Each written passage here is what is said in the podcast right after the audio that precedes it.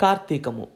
వసంతం తరువాత అంత ప్రశస్తమైనది శరదృతువు అంటారు. కానీ నాకెందుకో హేమంతం నచ్చుతుంది. హేమంతం వస్తుందంటేనే గమ్మత్తుగా ఉంటుంది. కిరణాలు మంచులో తడుస్తూ ప్రసరించడం వలన ఉదయిస్తున్న సూర్యుడు చంద్రుడిలా ఉంటాడు. చెట్టు మీద పువ్వులుండవు. కానీ రాత్రంతా కురిసిన మంచు బిందువులు మాత్రం పువ్వుల్లా మెరుస్తూ ఉంటాయి. తెల్లవారుజామునే లేచి గుడికి వెళ్ళి నిద్రగన్నేరు చెట్టు పక్కన నుంచి మెట్లు దిగి పరిగిని కుచ్చిళ్ళు కొంచెం పైకెత్తి కాళ్ళు నీటిలో తడిస్తే జిల్లుమని లాగుతుంది ఆ చల్లటి నీరు. నాన్న తిడతారు జలుబు చేస్తుందంటాడు. పిచ్చి నాన్న చిత్రం ఏమిటంటే నాన్నని చూసి నేనెంత జాలి పడతానో నాన్న కూడా నన్ను చూసి అంతే జాలి పడతాడు. ఏ ఇంట కాలు పెడుతుందో ఎలా బ్రతుకుతుందో అని ఈ మధ్య మాటి మాటికి అంటూనే ఉన్నాడు. ఇంతకీ ఏం రాస్తున్నాను? ఆ హేమంతం గురించి కదూ? గుడి కొలనులో ఒక్క పద్మం కూడా లేదు. పద్మం అనగానే నన్నెచోడుడు గుర్తొస్తున్నాడు. అందరూ కాళిదాసు అంటారు కానీ కుమార సంభవంలో నన్నెచోడునుడు ఎంత బాగా వర్ణించాడో తెలుసా? చల్లని కొలంలో పార్వతీదేవి మెడలోతుకు దిగి దీర్ఘమైన తపస్సు చేస్తుందట. తల మాత్రం పైకి కనపడుతూ ఉందట. హేమంతం అవడం వల్ల చలికి పద్మాల జాతి అంతా నశించిందట. ఆ వంశాన్ని నిలబెట్టడం కోసం ఒక్క పద్మం నిలిచిందా అన్నట్లు ఉందట ఆమె ముఖం. ఎంత గొప్ప వర్ణన. నాన్నతో అంటే చూసావా అమ్మా ఆ రోజుల్లో భర్తల కోసం మంచునీటిలో దిగి తపస్సు చేసేవాళ్ళు. మీరేమో అసలు పెళ్ళి చూపులే వద్దంటున్నారు అని ఎగతాళి చేశాడు. భలే సిగ్గేసింది. హేమంతం మరింత విజృంభించి వెళ్ళిపోయింది. శిశిరం ప్రభావంతో చెట్లు అప్పుడే ఆకులు రాలుస్తున్నాయి. రాబోయే ఒక అద్భుతమైన ఋతువు కోసం ప్రకృతి అంతా ఎదురు చూస్తున్నట్లుంది అవును రాబోయేది వసంతం కదూ? నాకెందుకో ఒక పోలిక గుర్తొస్తోంది. ఈ ముకులించుకుపోయిన చెట్లు ఈ స్తబ్దమైన వాతావరణము వసంతం కోసం మౌనంగా ఎదురుచూస్తూ ఉన్న లతలు చెట్లు పక్షులు పురుగులు హేమంతం నుంచి వసంతానికి ప్రయాణించే ఈ ప్రకృతి అంతా రవ్వంత సిగ్గుపడుతూ ఈ ఇంటి నుంచి ఆ ఇంటికి వెళ్ళడానికి ఆయత్తమయ్యే పదహారేళ్ళ అమ్మాయిలా లేదు. అతడొచ్చాడు. మంచి ఫుట్బాల్ ఆటగాడు. బంతిలాగానే ఉన్నాడు. ఛ అలా అనకూడదు. బానే ఉన్నాడు. పేరే బాగోలేదు. సుబ్బారావుట. అయినా పర్వాలేదు. రాముడి పేరు ఏం బాగుంది సీత ఇష్టపడలేదు. తరువాతది వైశాఖము.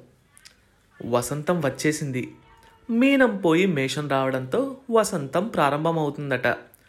మీనం మన్మధుడి వాహనం కదూ? అది పోయినా కూడా ఇతడు ఎందుకు ఉండిపోయాడట? ఓహో అర్థమైంది. అగ్నిదేవుని వాహనం మేషం కదూ? విరహం కూడా అగ్నేగా. ఏ రాయి అయితే నేను తలబద్దలు కొట్టుకోవడానికి? నాన్న అన్నది కూడా నిజమే. ముందు వద్దనుకున్నా కానీ మహారాజశ్రీ సుబ్బారావు గారు ఈ మధ్య ఎందుకో మరీ మరీ గుర్తొస్తున్నారు. ఈరోజే ఆ ఊరు నుంచి ముహూర్తం కోసం ఎవరో వార్త తీసుకొచ్చారట. అతడు వెళుతుంటే నీకు కాబోయే ఆయనకి ఏమన్నా చెప్పాలనిపిస్తుందా అమ్మా? అని అడిగాడు నాన్న. అందరూ నవ్వారు. సిగ్గుతో లోపలికి పరిగెట్టుకుంటూ వెళ్ళిపోయాను. ఏమని కబురు పంపను? నువ్వు వచ్చేదారంతా ప్రతి గడ్డిపరక చివర దీపాలు వెలిగించి నీ గురించి చూస్తూ ఉంటాను మిత్రమా. రా వచ్చేయి.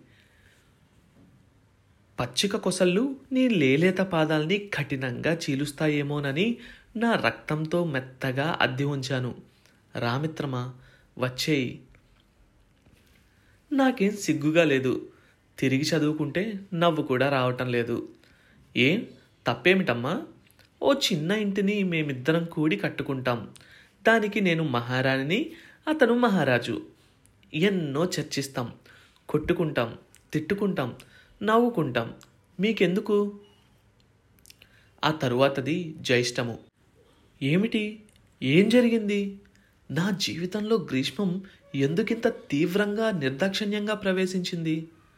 ఎన్నెన్ని అనుకున్నాను ఎన్నెన్ని ఊహించుకున్నాను. పెళ్ళయి ఇన్నేళ్ళ తర్వాత మళ్ళీ వెనుదిరిగి చూసుకుంటే సాధించిందేమిటి? ఎందుకిలా జరుగుతోంది? మేమిద్దరం ఒక్కసారైనా కూర్చొని మా మనసుల్లో ఏముందో ఒకరికొకరికి ఎందుకు చెప్పుకోం? ఏదో ఇబ్బందిగా ఉంటుంది. మనసుకు సంబంధించిన ఇబ్బంది. రోజులు నిస్సారంగా గడిచిపోతున్నాయన్న భావన. లేవటం వండుకోవటం తినటం ఇంతేనా? బహుశా నేనే ఎక్కువ ఊహించానేమో? లేదు లేదు. ఏం? ఓ చిన్న పదరింటిని అందంగా నిర్మించుకోవాలనుకోవడంలో తప్పేముంది? ఇతడెందుకు నాతో సహకరించడు? ఈ మధ్య ఇంటికి ఆలస్యంగా కూడా వస్తున్నాడు. యాంత్రికమైన జీవితం నుంచి బయటపడటం అంటే వ్యసనానికి అలవాటు పడ్డము. ఇందులో నా తప్పేముంది? స్త్రీలో ఆనందం దొరకని మగవాడు మరో అలవాట్లో ఆనందాన్ని వెతుక్కుంటాడట. నేనేం చేస్తే నా తప్పు ఏమీ లేకుండా ఉంటుంది? మేమిద్దరం కలిసి బయటకు వెళ్ళి ఎంతకాలమైంది అంతెందుకు? ఒక అనా మల్లెపూలు ఆయనంతటా ఆయన కొని తెచ్చి ఎంతకాలమైంది ఇక్కడ సమస్య మల్లెపూలు కొని తేవటమో కాదు. నువ్వు నేను బయట ఉన్నా కూడా నాకు జ్ఞాపకం ఉంటావు సుమా అన్న విషయాన్ని సున్నితంగా ప్రకటించడం. ఎప్పుడూ రాయిలా ఉండే దేవుడు హఠాత్తుగా ఒకరోజు ఓ గుప్పెడు మల్లెపూలు ఇంటికి పట్టుకొస్తే నిశ్చయంగా ఆ రాత్రి మనసులో కోరిక విజృంభించదా? ఇంత చిన్న విషయాన్ని తెలుసుకోడెందుకు మగవాడు?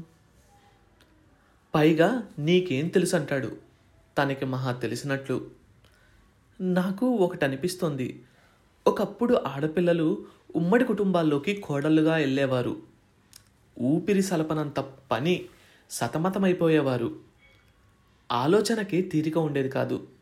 ఇప్పుడు స్వంత కాపురాలు వచ్చాయి ఇరవై ఏళ్ళు వచ్చే వరకు చదువు. చదువు పూర్తయ్యాక పెళ్ళి. పిల్లలు. వాళ్ళకు ఎనిమిది పదేళ్ళు వచ్చే వరకు హడావిడి. ఆ తరువాత ఒక్కసారిగా దొరికే తీరిక ఈ తీరిక అత్యంత ప్రమాదకరమైంది. అప్పటి వరకు జలపాతంలా ప్రవహించే జీవితం ఏమీ ఆలోచించినట్లు ఆగిపోతుంది. నిజమేనా? నిజంగా ఇదేనా?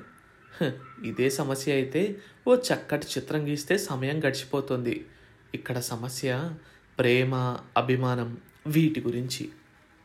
తరువాతది కార్తీకము. ఈ మధ్య నాన్న మాటి మాటికి గుర్తొస్తున్నారు.